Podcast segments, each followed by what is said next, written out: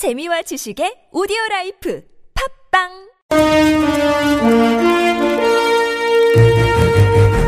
여러분의 합리적 판단을 돕기 위해 오늘의 뉴스를 골랐습니다. 백병규의 뉴스 체크. 네, 시사평론가 백병규 씨 나오셨습니다. 어서 오십시오. 안녕하십니까. 네, 첫 소식은요. 대법원이 진주 의료원 폐업 조치는 위법하지만 어. 이미 폐업이 됐으므로 어쩔 수 없다. 이런 판결을 내려서 좀 논란이 되고 있습니다. 아, 위법하다는 판단은 있었군요. 그러면 예. 그렇습니다. 예. 이 결과적으로 그 대법원이 그 위법한 폐업 조치에 그 면죄부를 준것 아니냐 이런 지적이 나오고 있는데요. 네. 이 대법원은 오늘 그 진주 의료원에서 그 진료를 받던 환자와 보호자, 의료원 직원들이 그 경상남도와 그 홍준표 그 경남도지사를 상대로 낸 이 폐업 처분이 무효임을 확인해 달라. 이 소송에서 원고 패소 판결을 내리면서 이같이 결정했습니다. 근데 위법하다면 폐업을 그러니까 돌려야 된다 이런 판결이 나와야 되는데 왜 또 근데 무효로 할 수 없다 이렇게 연결이 되는 걸까요? 네, 참 이게 재미있는데요. 예. 이 법이라는 게 이런 건가 싶기도 한데요. 네. 이 대법원은 일단 그 홍준표 경남도지사의 그 폐업 결정은 법적으로 권한이 없는 자에 이루어진 것으로 그 위법하다 이렇게 네. 판시를 했습니다. 예. 그러나 그 경남도의회가 그 후에 진주 의료원 그 해산 조례를 제정해서 사후적으로 이를 정당화해 주었고 예. 이 도지사의 그 폐업 결정을 취소하더라도 음. 원상 회복이 불가능하다는 점에서 원고에게 실익이 없다. 이런 이유로 이제 원고의 그 청구를 이제 기각을 했습니다. 예. 결국 그 행정당국의 그 위법한 결정이라도 이미 그 실행이 돼서 되돌릴 수 없으면 어쩔 수 없다. 이런 판결이어서 이 행정당국의 그 위법행위에 면죄부를 주는 판결 아니냐. 그러게요. 말. 그대로 그러면 어떤 원칙과 법리를 따지기 전에 현실론을 앞세운 거잖아요. 이 판결은. 일단 이제 저질러 놓고 보자. 이래도 뭐 어쩔 수 없다. 이제 이런 얘기 아닐까 싶기도 하죠. 글쎄요. 네. 자, 다음 소식 넘어가죠. 네, 그 일본군 위안부 피해 생존자 12명이 그 정부를 상대로 그 손해배상 소송을 이제 냈는데요.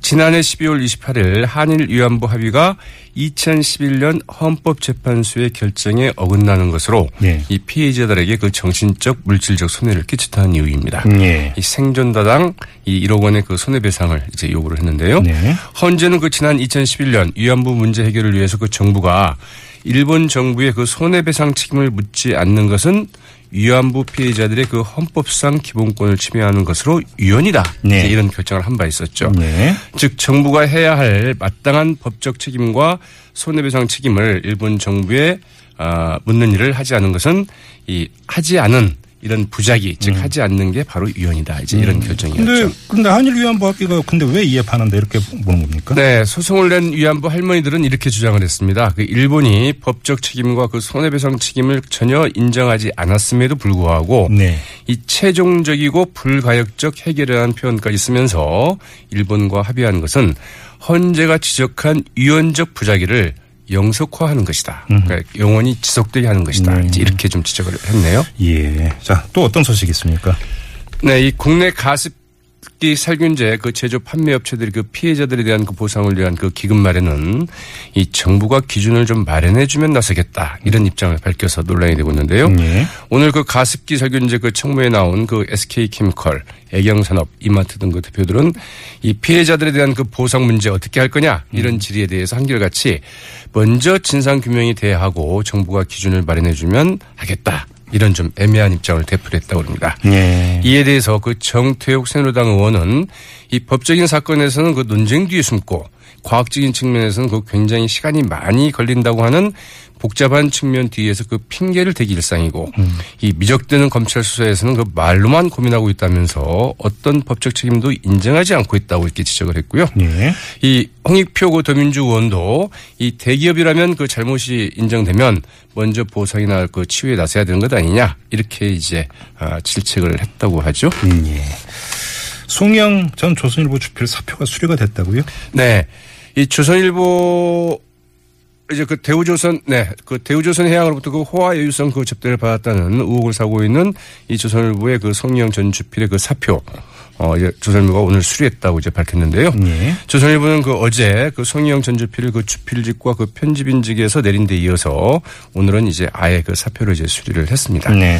청와대가 오늘 그 연합뉴스를 통해서 송희영 전 주필이 그 지난해 그 대우조선 해양, 해양 의 그 고위층 아마도 그 당시 사장인 이 고재호 사장을 이제 그 지칭하는 게 아닌가 싶은데요. 네.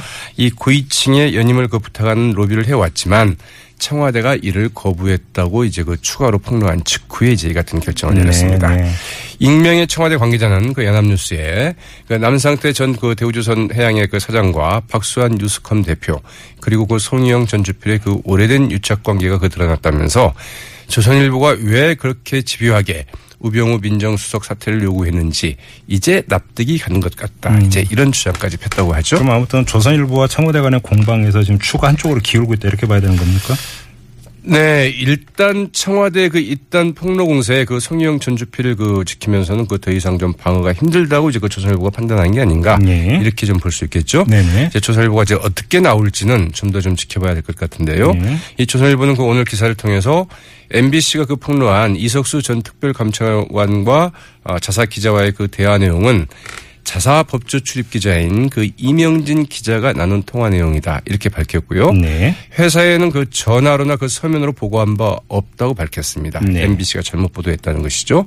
어, 다만 이 조선일보 그 법조 출입 기자 몇 명과 이 정보 공유를 위해서 그 카톡으로 이제 공유한 내용인데 네. MBC가 이를 어떻게 입수해 보도한 것인지 그 과정에 국가기관의 그 개입이 있었, 있었던 것인지 어, 좀 밝혀야 된다. 네. 그러면서 그 도청 및 해킹 의혹을 이제 그 제기를 했습니다. 네. 조선일보는 또 그 보호해야 될 그 취재 정보가 그 다수 들어 있는 이 취재 기자의 그 휴대전화를 이 통째로 압수한 것은 언론을 적대시했던 그 좌파 정권 때도 없었던 일이라고 네. 이 분개하기도 했네요.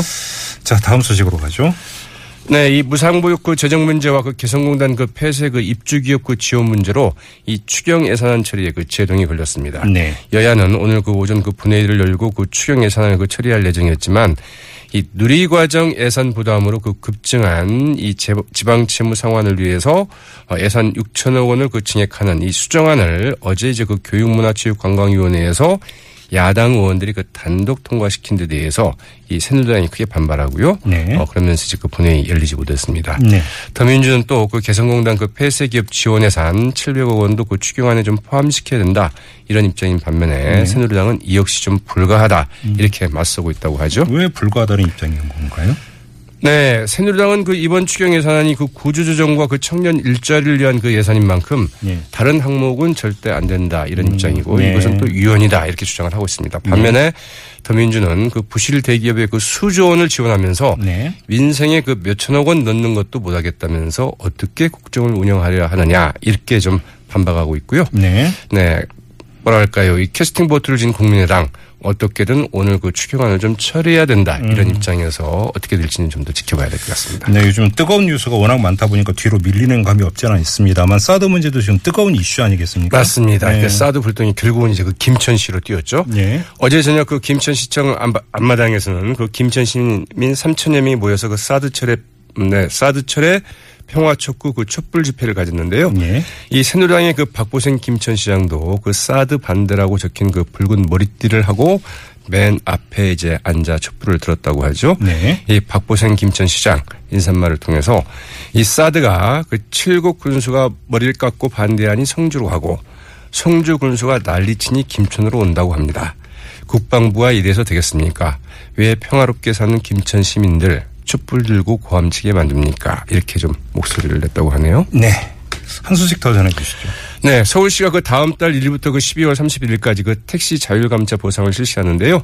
네, 택시 자율감차 보상이 실시되는 것은 그 이번이 처음입니다. 네네. 자율감차 보상은 모두 그 74대, 즉 개인 택시 50대, 법인 택시 24대를 대상으로 이제 그 선착순으로 이루어지는데요. 네. 개인 택시는 한 대에 그 8,100만 원, 법인 택시는 5,300만 원의 그 보상금을 받게 됩니다. 네. 보상금은 이 국비와 시비로 그 1,300만 원이 그 조성이 되고요.